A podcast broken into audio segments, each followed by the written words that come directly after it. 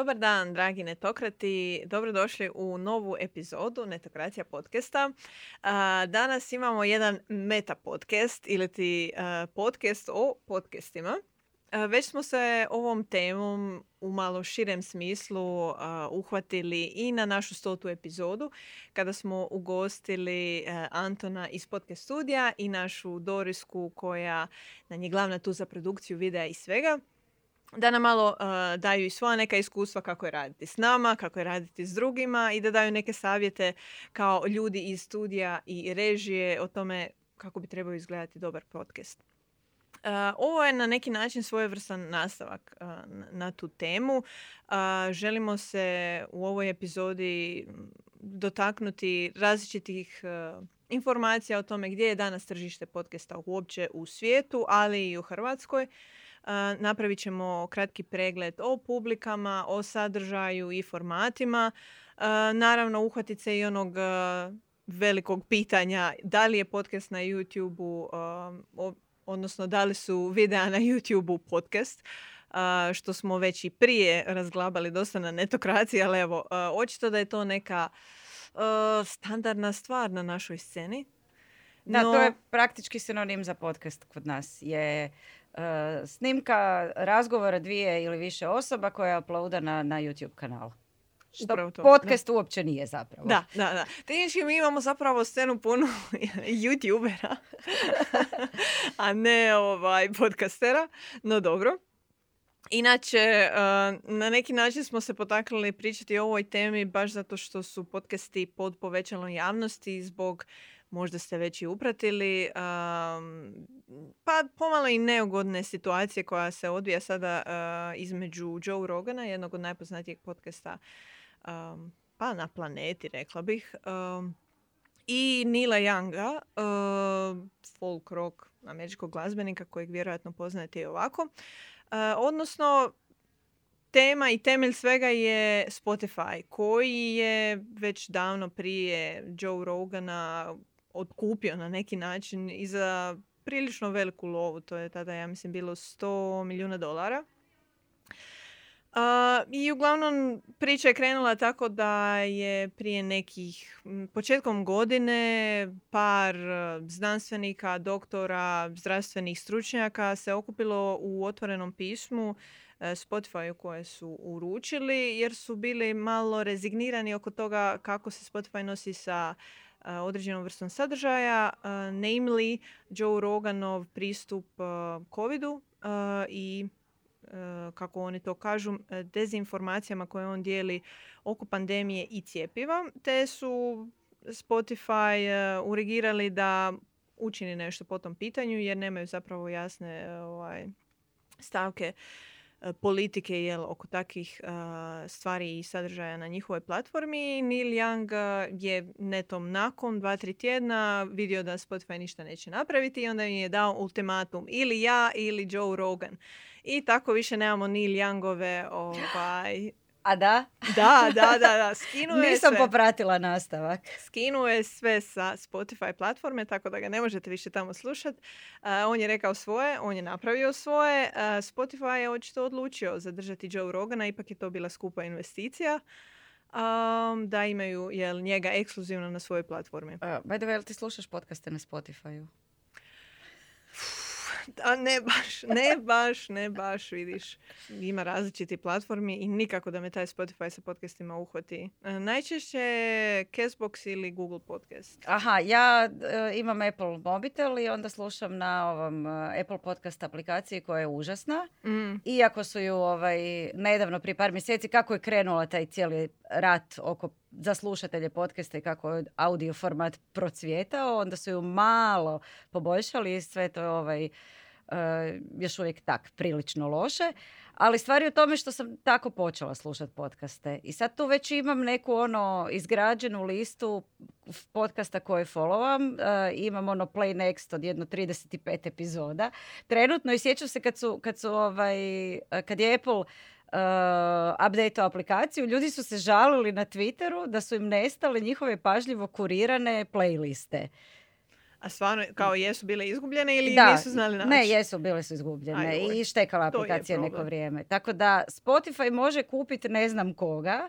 Nema, meni je ono teški, onaj friction da moram sad otići na Spotify i ponovo pronaći sve te e, Mhm. emisije, ponovo ih followati, ponovo stvarati Da, playliste. To sam i ja primijetila, zapravo nijedna platforma se ne želi baš potruditi da omogućava tu laganu tranziciju iz jedne iz jedne aplikacije u drugu, dok zapravo to je već standard u različitim drugim e, i aplikacijama i platformama. Ako gledate i vaš e, osobni preglednik, odnosno browser, a, ima ono na- najosnovnije funkcije da možete e, eksportat bookmarkse i svakakve različite neke ovaj pakete informacija koje su vam bitne da nosite sa sobom i da ih prebacite negdje ako treba.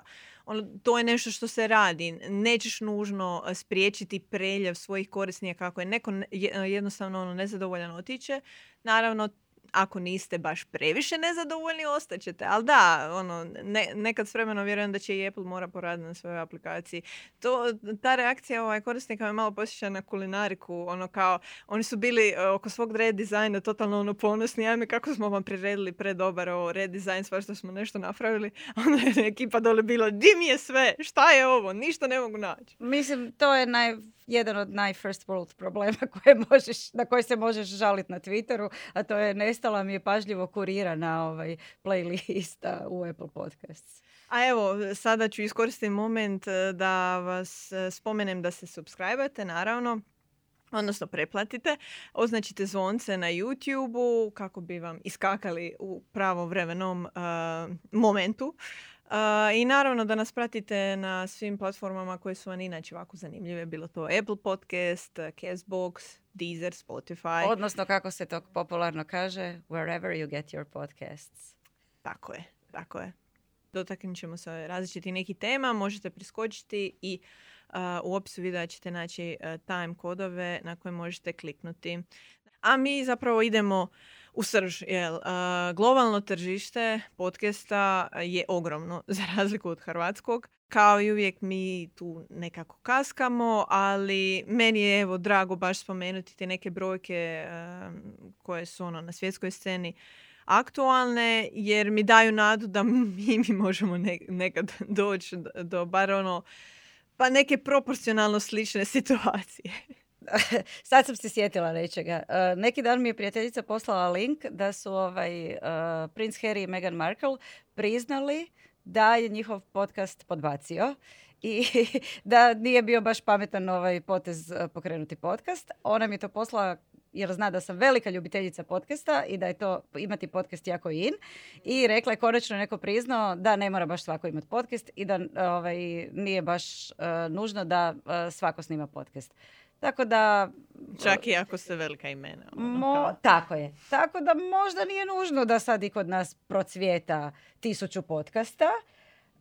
A, ne mora svako se. imati podcast, ali bilo bi dobro da imamo više pravih podcasta, a Da, ne da. YouTube emisija. Da. I, malo upravo- drugačiji, I malo drugačijih podcasta, o tome ćemo pričati malo Mhm, kasnije. mhm. Jer e, ono što baš vidimo na, na, ono, stranoj sceni je to što kažeš e, i što želimo zapravo da scena odraste, odnosno da, dođe na tu neku sljedeću razinu, jer ovo što sad trenutno se događa kod nas, zapravo kao u nas već 5-6 godina ono postoji taj podcast i ide to sve, ali nije da se negdje ono uh, upgradealo na pravu razinu. Um, no, uhvatimo se svijeta za sad. Um, ono što mi je ono najzanimljivije je koliko je zapravo rasta ono cijeli, e, cijela podcast industrija u zadnje dvije, tri godine i to uključuje ne samo nužno ovaj dio e, pandemijski, e, nego i još od 2019. ono bilježi se baš ono enorman rast. Inače, e, na početku 2020. postojalo je 850 tisuća aktivnih podcasta, znači kao cijeli jedan paket toga. I nakon toga se zapravo taj cijeli rast e, uglavnom zalaufao e, da bi danas došli do 2 milijuna aktivnih e, podcasta na svijetu. Da, Što je ono? niko nije poslušao onu ženu koja je tweetnula. Ljudi, znam da vam je teško u pandemiji, ali please nemojte pokrenut podcast. Očito je što se dogodilo. ljudi jednostavno su se našli pozvani da ostvare neke svoje kreativne ambicije u ovom sadržaju. Doduše možda nije samo zbog pandemije. Zato što znam da sam ovaj, tamo negdje krajem 2019 budući da volim slušati podcaste, sam čula informaciju da je u 2019. podcast oglašavanje bio jedini, jedini digitalni medij koji je rastao po budžetima. Opa, jedini, ja? Jedini u smislu, ne računajući društvene mreže. Da. Znači, što se tiče, vjero, to se odnosi na oglašavanje na portalima e, svih formata. Logično, sa digitalnih medija svi su prebacili budžete na Facebook, Google, Instagram ali u podcast je raslo oglašavanje. Mm. Mislim, baš smo i izvukli neke podatke oko oglašavanja generalno na na samom, u samoj podcast industriji, ali ja bi se možda prvo uhvatila još e, za početak nekih osnovnih demografskih kao podataka u smislu da s, e, komentiramo i publike koje su definitivno sve raznovrsnije. Uh, prije je neki prosječan slušatelj podcasta ono bio muškarac, bijelac uh, u zapadnim državama. Danas već vidimo da, da se balansira ta, ta neka slika. Imamo podjednako i muškaraca i žena. Uh, bijela jel, populacija nije toliko više dominantna. Zanimljivo mi je bilo zapravo da. saznat da Južna Koreja zapravo prednjači u slušanju podcasta. Ok. da, da. Uh, uglavnom, baš su podaci od prošle godine uh, pokazali da čak 58% uh, ljudi generalno u Južnoj Koreji, kad su naravno uzorak projicirali, je slušalo podcast u zadnjih mjesec dana odnosno nekoliko puta, što je u odnosu na sve druge države koje su bile u istraživanju ono bilo onako whooping number, odnosno puno veći postotak uh, nego neki prosjek uh, i SAD-a i sličnoga. Tako da eto, Južna Koreja. Inače, zanimljivo im je da je isto tako jedan podatak o gdje se nalazi uh, demografski publika. Uglavnom je to mlađa zapravo generacije, neću se nagađati koje su godine, ali od 12 do 34 su oni odredili tu mlađu dobnu skupinu u što spadaju očito i tinejdžeri i adolescenti, mladi, ovaj, svašta tu nešto upada, ali dobro, oni su imali tri skupine samo i zanimljivo baš od 12 do 34 godine je najveći zastupljen uh, broj slušatelja. Uh, njih, njih čak 48%. Tako da, eto, ako imate, ako ste tvrtka, uh, organizacija ili samo neki entuzijast koji na neki način želi doći do svoje ciljane publike koja je mlađa, znate zapravo gdje i kako ovaj, se orijentirati. Naravno, ponavljamo, nije za svakoga podcast. Dotaknut ćemo se i savjeta i trikova na kraju ovaj, kako hendlati te sve neke stvari, ali o tom potom. Uglavnom, e, sve više zapravo ljudi e, ulazi u podcasting, e, odnosno u podcaste, jel ne govorimo sad nužno o produkcijskoj strani, nego o slušateljima. Promijenila se i ta neka paradigma što znači uopće biti slušatelj podcasta. Danas se događa sve veći priljev tih laganih slušatelja, kako oni to nazivaju. Manje više sva ova istraživanja se baziraju u SAD-u, UK-u i sličnima. I uglavnom e, ti lagani slušatelji, kako i oni definiraju, oni slušaju podcast jednom do tri puta mjesečno i njihov broj je baš narastao e, u ovom periodu pandemije što je velika zapravo promjena u odnosu na situaciju prije deset godina kada je prosječni podcast slušatelj bila osoba koja sluša ono religiozno svaku epizodu svog omiljenog podcastera i ne, ono, ne propušta ni jednu, a obično je taj neki ritam izraženja bio jedan tjedan. Tako da ako imate ono dva, tri omiljena podcastera, vi bi kao neki prosječan slušatelj prije, ne znam, 5, 6, 7 godina slušali pa evo bubnit ću sad 20 podcasta mjesečno, što je ono wow.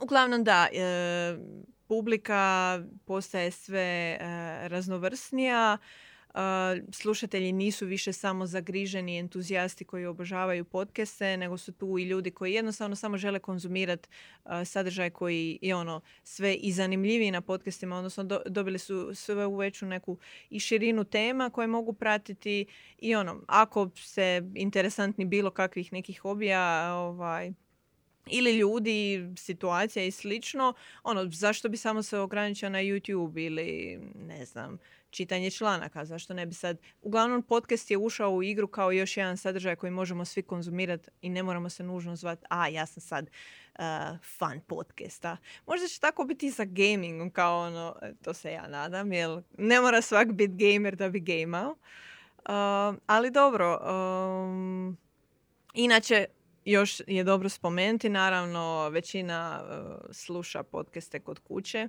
ali zanimljivo mi je da to se nije zapravo kao dogodio switch u pandemiji, nego da je to bilo i prije dosta da, to mi je čudno. izraženo. Zato što znam da su ovaj, uh, mnogi podcasti podcasteri se žalili kad je krenula pandemija da im je jako pala slušanost jer ih ljudi inače slušaju na putu do posla iz posla što je i meni uglavnom ovaj, glavna prilika za slušanje podcasta. pa mi je to čudno, ali onda sam pričajući s ljudima skužila da ima ljudi koji slušaju podcaste dok radi kućanske poslove. Tako, neke stvari. da. da. Ovaj, zanimljivo. Da. Ja sam mislila da se sluša u pokretu uglavnom. Mm, da, da, da. Mislim, to je još ono druga po redu stavka, jer oko 30% njih dok je u nekoj tranziciji sluša podcaste ali evo, da, kod kuće je ono, glavna stvar. I naravno najpopularniji žanrovi, uh, mene je to iznenadilo, komedija.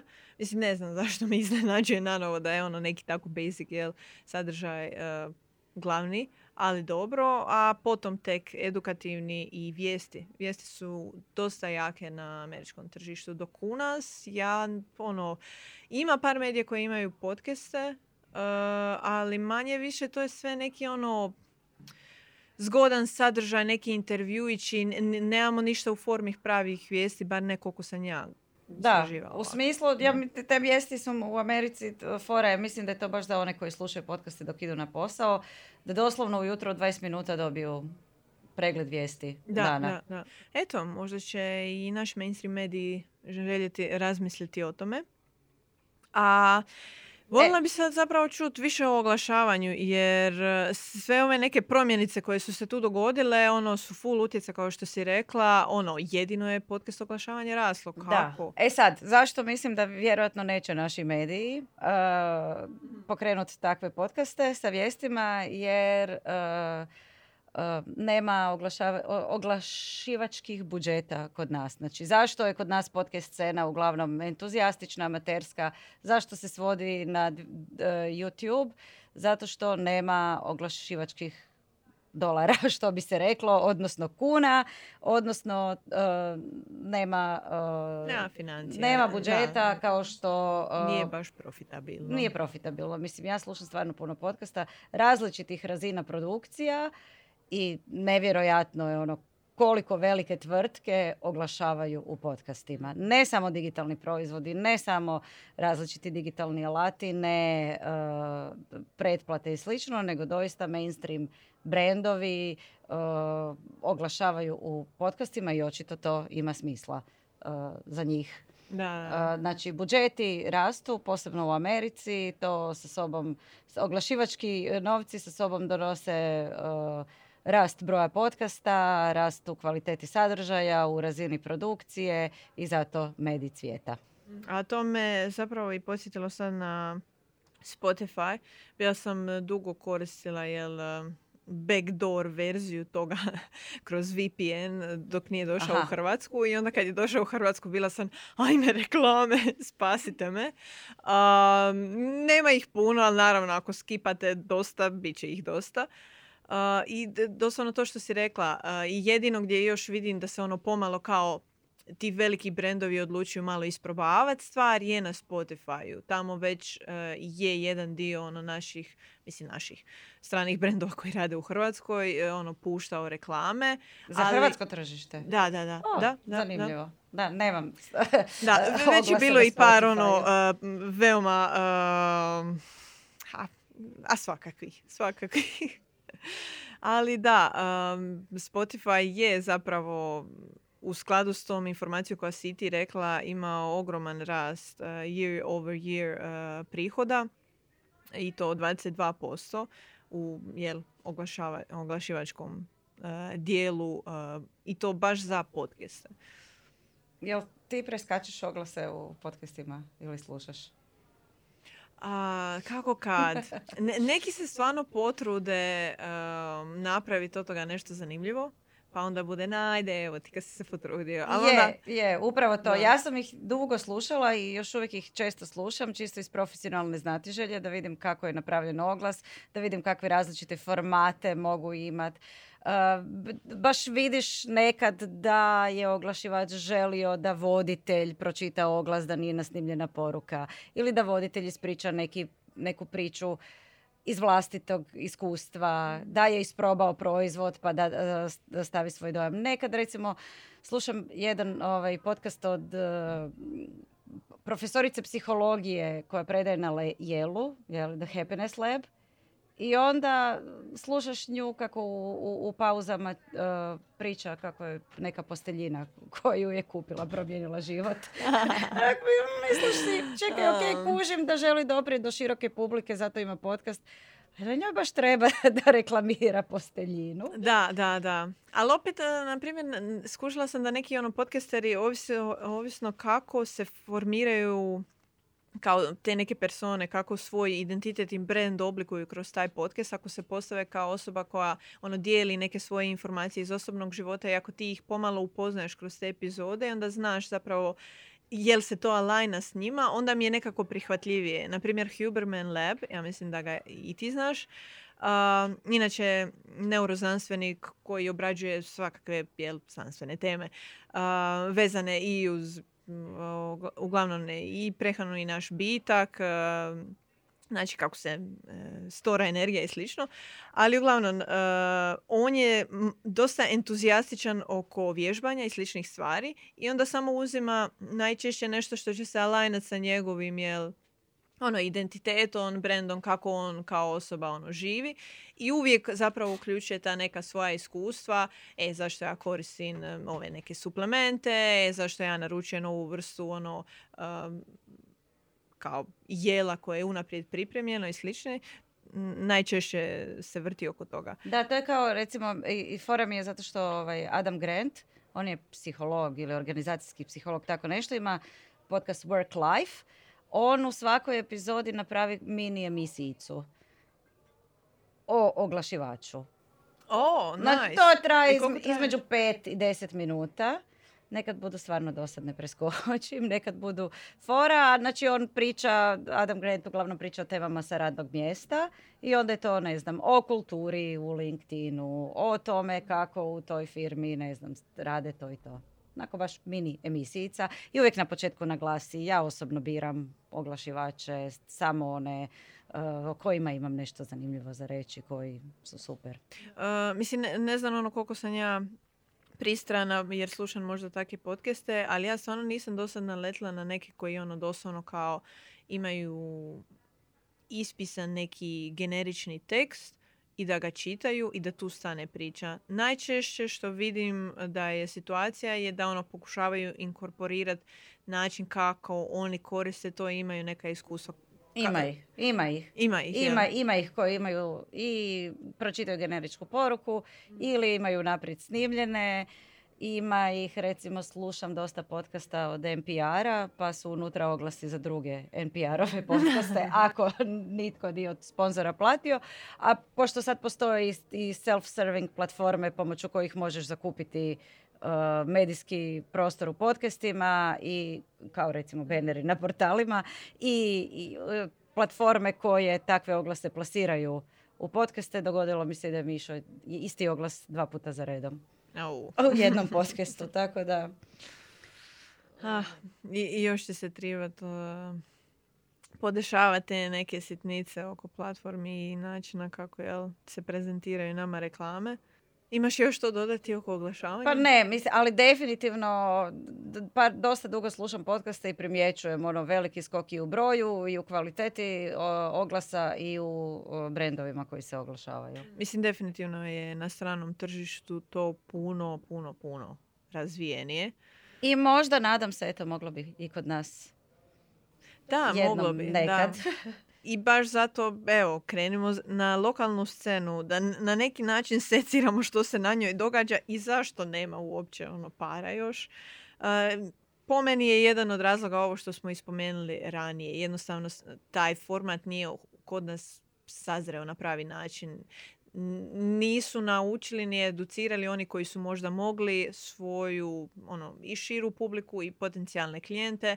Vidimo da, na primjer, podcast inkubator koji je tu bio ono glavni na sceni još od samih početaka i koji je stvarno ono narastao na, na najznačajnijoj razini, da je uspjevao ono dobivati neke dilove. Mislim da je čak ja jedan Hrvatska bio sa njima. uglavnom, bilo je nekih kombinacija gdje, gdje smo vidjeli zapravo da ti neki najjači trepere malo sa nekim dilovima, ali da, to je bilo ono sitno, sitno, sitno.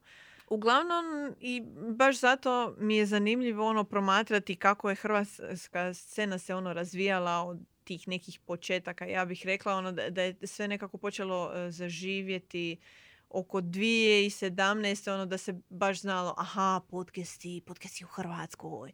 Ono kao, znali smo možda mi ovako digitalci koji, su, koji smo već u medijima ili koji ono, aktivno konzumiramo strani sadržaj za podcaste, ali ono, baš da je već se pomalo počelo širiti u neku ono, publiku koja nije toliko u tome, Mislim da je ta 2017. ono bilo neki početak i ono, sad već 5-6 godina smo tu. I mislim definitivno se dogodilo isto što i na stranoj sceni u zadnjih dvije godine prošla i pretprošla, svi su pokrenuli podcaste, samo što kod nas nisu došli oglašivači. Um, a i to nekako ide u skladu s tim da podcasteri u Hrvatskoj se najčešće bave podcastima na volonterskoj bazi kao neka vrsta hobija.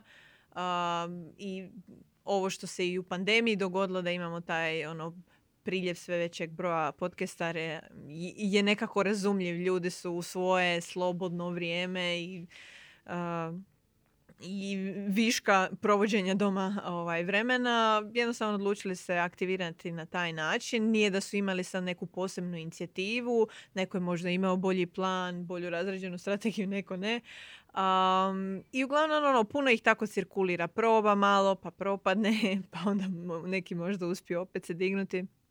Uglavnom, manje više u svim tim podcastima na hrvatskoj sceni, ne znam kakav je tvoj, tvoj dojam, ali manje više se drže jednog tipa sadržaja i to su intervjue. Tako je, da. Znači, sinonim za podcast u Hrvatskoj je intervju. Doslovno. I, i, I to je to neko siromaštvo ono naše scene, jel, podcast scene koje, mislim, da, i možda i postoji način kako da klijenta u, uguraš u sve te neke afore intervjue. Kad narasteš, na primjer, ono na razinu, jel, podcast inkubator je na neki način uspio, ali ne mogu svi biti na, na taj način, jel Joe Roganski, ono kao, ja sad dovodim super ljude. A mislim, Premali smo, ono.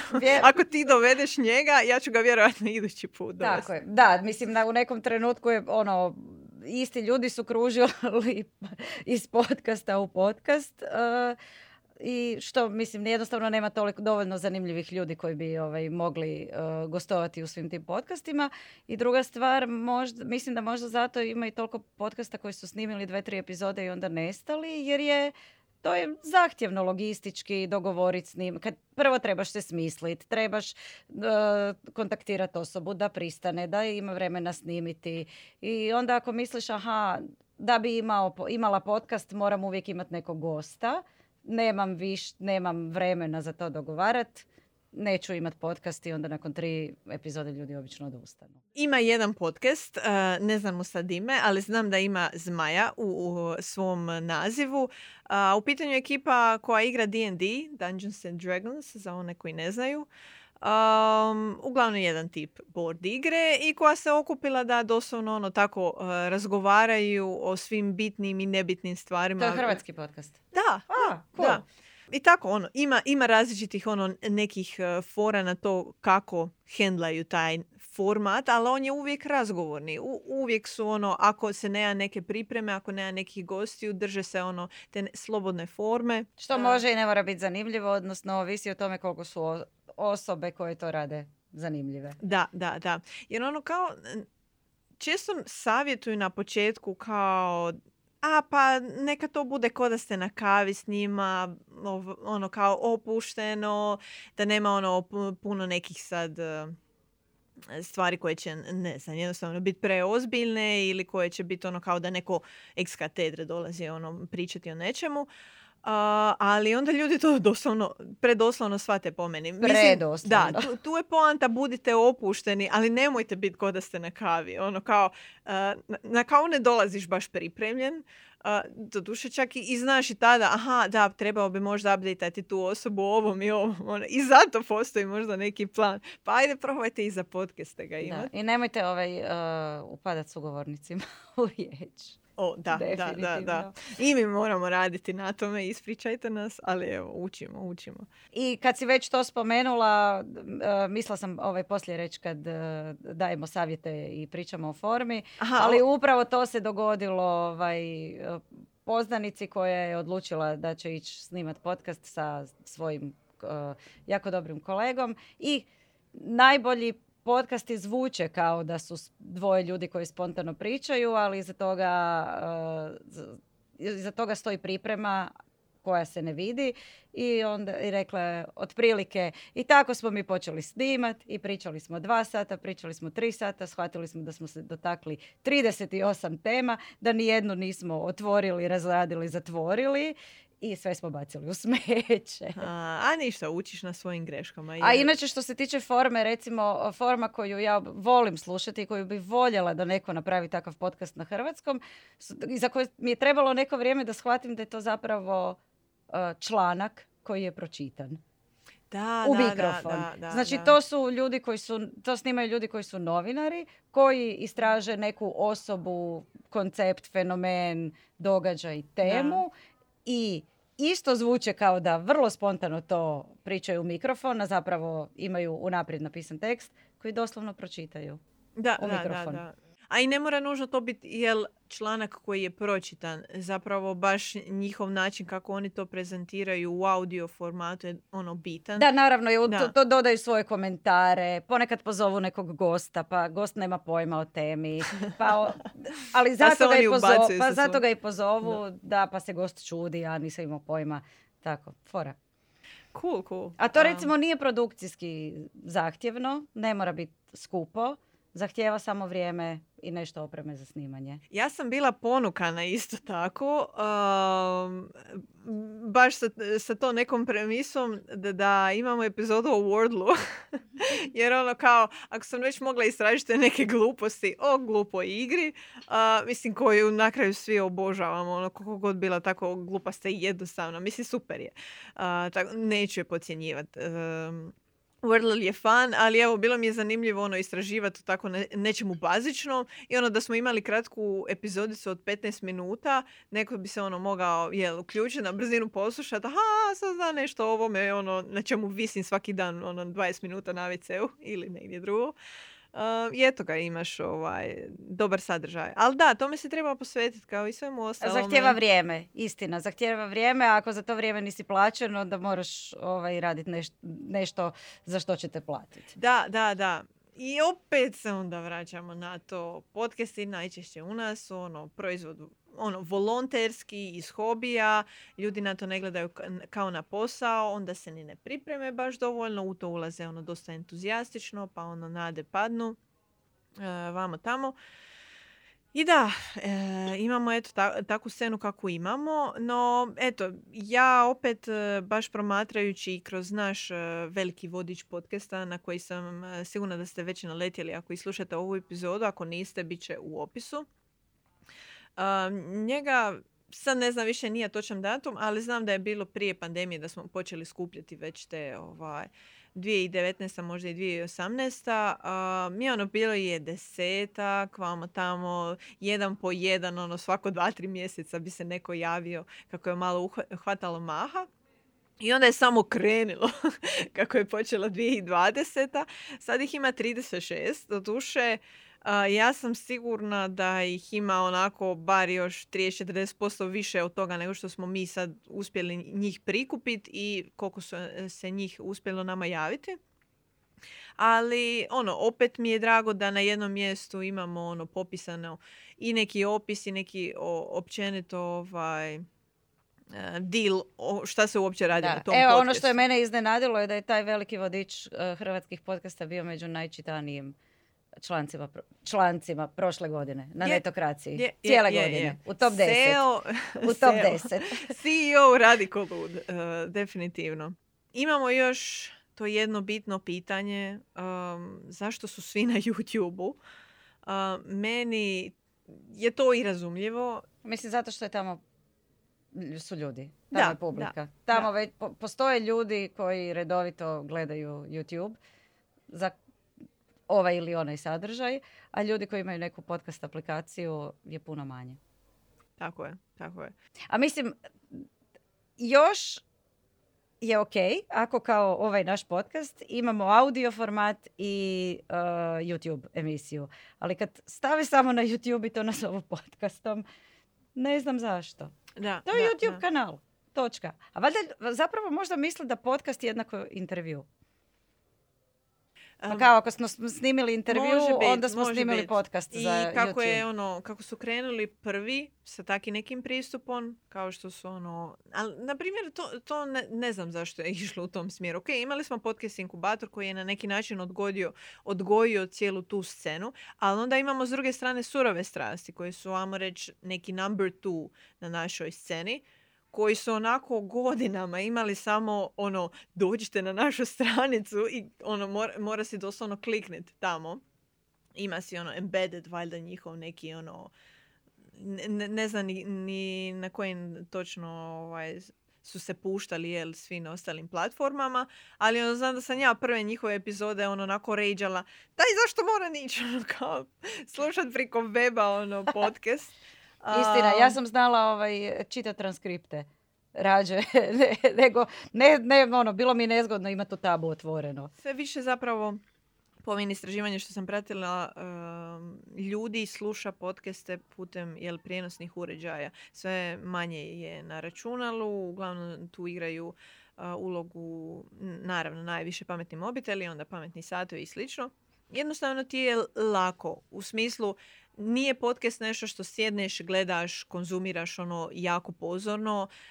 većina i kao što smo rekli negdje ide, nešto radi, to je u pozadini. Želiš onda jako lako ono prebaciti, zaustaviti i ono imati neke interakcije s tim koje bi ti olakšale slušanje toga da ne moraš biti jel disablan da radiš bilo što drugo. I još oko hrvatske zapravo scene što, što mi je ovako zanimljivo spomenuti, vidi se zapravo da idemo u tom nekom jel, smjeru napredovanja. U, smislu e, što se tiče sadržaja primjećujem da ima uh, sve više nišnih podcasta kao što sam spomenula ekipu koja se bavi D&D-om, imamo dosta filozofskih podcasta o filmovima, naravno ima tu puno intervjua jer ja tebi pričam kako da se nosiš sa problemima u životu, ali stvarno ima i tematskih koji su se sad nekako i razgranali da, različite sfere interesa. Nisu hrvatski, ali meni je fascinantno da postoje podcasti ovaj, uh, ljudi koji, koji prate neku seriju ili reality, ono tipa Bachelor.